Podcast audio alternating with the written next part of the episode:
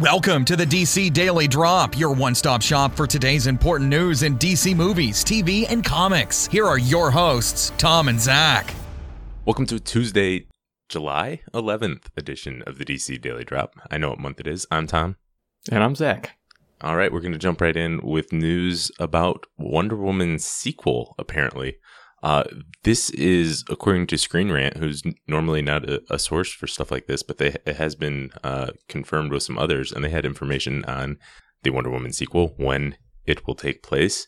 And uh, currently, uh, obviously, this is really early stages of development. You know, we know Geoff Johns and Patty Jenkins are working on the story, but so this is very, very well could be subject to change. But right now, it sounds like it's going to be set in the 80s and the quote from the article the film will send Diana against the forces of the Soviet Union in the closing days of the Cold War. And they also say that Chris Pine would return. They don't know how or why or how that works though. But um, what are your initial thoughts on this, Zach? Yeah. Well, first of all, if you don't know why Chris Pine isn't coming back, you shouldn't be listening to this podcast. Anyways, um, it I mean it makes total sense from the marketing standpoint and from making money standpoint because I think just almost without exception, everybody really liked Gal Gadot's and Chris Pine's chemistry on screen. Thought he did a really good job in the movie. So bringing him back for the sequel obviously makes sense. And again, I will just defer to people who are more creative than me to come up with a way to bring him back that is somewhat plausible and makes sense. I don't know, maybe his plane blew up and sent him into a time warp and she sucks him out in the 1980s. I don't know. Um, now, would you spoilers for the ending of Wonder Woman, obviously, but would you have a preference if it was if it was that exact Steve Trevor? Would you want it to be that exact Steve Trevor, or would you want it to be a nephew or uh, you know a distant relative who just happens to look like him? Do you have any thoughts on that? Yeah, I mean, obviously, I think I'd I'd like to have the same Steve Trevor, but I think it would be an easier story to tell and an easier sell if it was just somebody related to him that looks a lot like him, other than, you know, like obviously, like we said, I mean, he pretty clearly blows up at the end of the movie. And so where's he been? Why isn't he aged? Or maybe he's going to play an old Chris, like an old Steve Trevor. That could work. Maybe he didn't blow up in the plane. He's been in hiding this whole time. Yeah. Still thinks World War One is going on. that's, that's like, I just saw Kong Skull Island and it's set right after the Vietnam War, and John C. Reilly's character it has was stuck on that island since um, World War II. Yeah. So they could do something like that with a really long bearded Chris Pine. Of course, we don't know if when you're dealing with gods and, and magic and all sorts of weird stuff, we don't know if he's actually going to be if Chris Pine is actually going to be there in a full role as as Steve Trevor. What if, you know, it could be flashbacks. It could be hallucinations. It could be something else too. So he's back, but he's not actually there. Yeah, that um, is also possible. Or, you know, they use magic or the gods or something to just bring him back from the dead somehow. Yeah. But I think it's it's a really interesting choice. Uh, the 80s to be a choice. It makes you think of like maybe it's going to be a spy thriller type of film, which I think would be pretty fantastic. But I think there's a lot of different ways they could do it. Um, really interesting choice if that's what they go with. Yeah, I as much as I I maybe wanted to see some more of the period in between World War One and present day, pushing it up to the 80s kind of skips over a lot of that.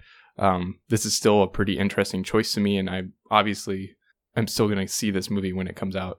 Um, but I like the idea, and you know, Jenkins talked about how she wanted it to be set in America, and the Cold War is a, a perfect time to have it set in America, and like you said, um, would lend itself well to a, a spy film kind of. Yeah, and that's I, I understand what you're coming from with wanting it to maybe be earlier than that, but other than World War II, when would they do that? And right. World War II would be kind of a, a rehash. Um, so I think that this is this would be very different. Um, you know, the Cold War is much different from World War One in a lot of ways, and especially with the type of story they would tell. So I think they just kind of looked at that 100 year time frame and like what kind of story do we want to tell okay well then that you know if we want to tell a spy type of movie well let's set it in the 80s or something like that so um again a, a, a weird choice but i i kind of like it yeah Uh, so Geoff Johns and Jenkins are also reportedly working on the script together. It's still not confirmed that Jenkins is going to be directing. Uh, according to the article, she's in negotiations, but we've heard that from a different, a bunch of different other places too. So, uh, moving on to Justice League news, Ciarán Hinds was discussing his role of Steppenwolf on the Michael Ball show. Uh, it's just a quick two minute audio clip if you want to go give a listen, but um, it's kind of interesting. He's explaining what he had to do for the role and explain a little bit about uh, what the character is going to look like, sort of.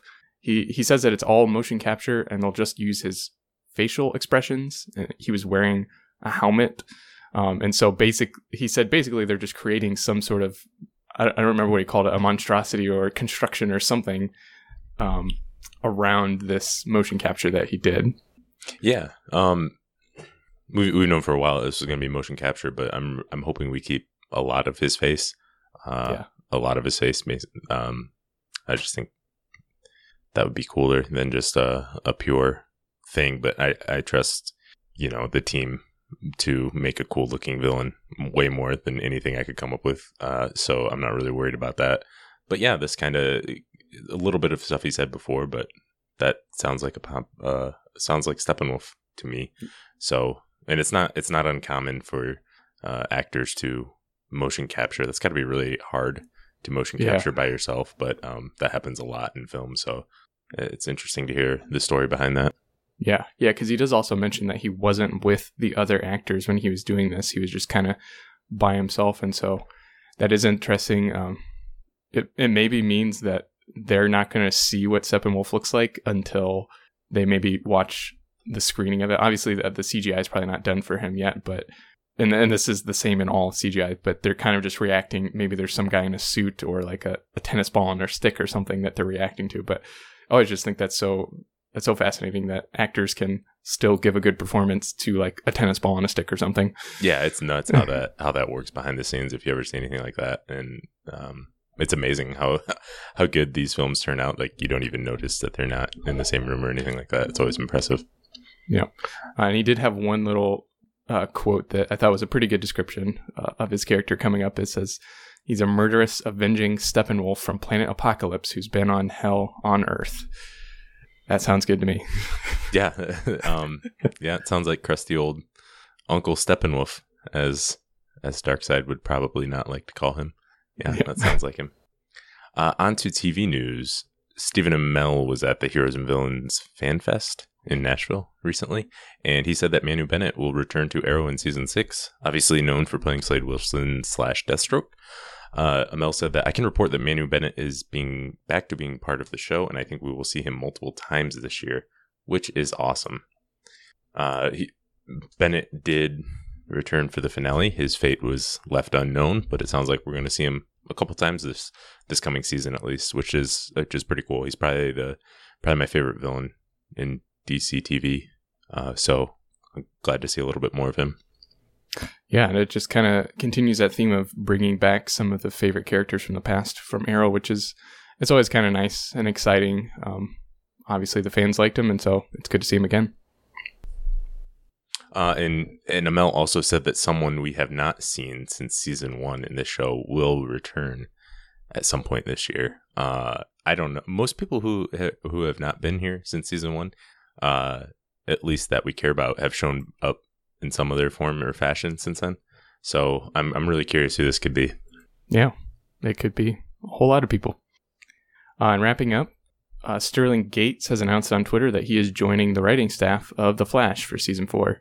Uh, he has written a lot of DC comics, um, probably most known for Supergirl issues that he's wrote, um, and he also co-wrote the Supergirl TV show, the Mr. and Mrs. Pitlick episode.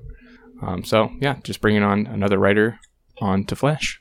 Yeah, pretty cool. Uh, he's I, I, like when they have the comic book writers thrown into the the TV shows, but he I've I haven't read a ton of his stuff, but I've read some and I've I've liked everything I've read so far. So, uh, pretty cool addition. All right, well that is all we have for today. Thanks for listening, and we'll be back again tomorrow. Thanks for listening, and make sure to check out DC Daily Drop on Twitter, Facebook, and DCDailyDrop.com. Drop by tomorrow for more DC news.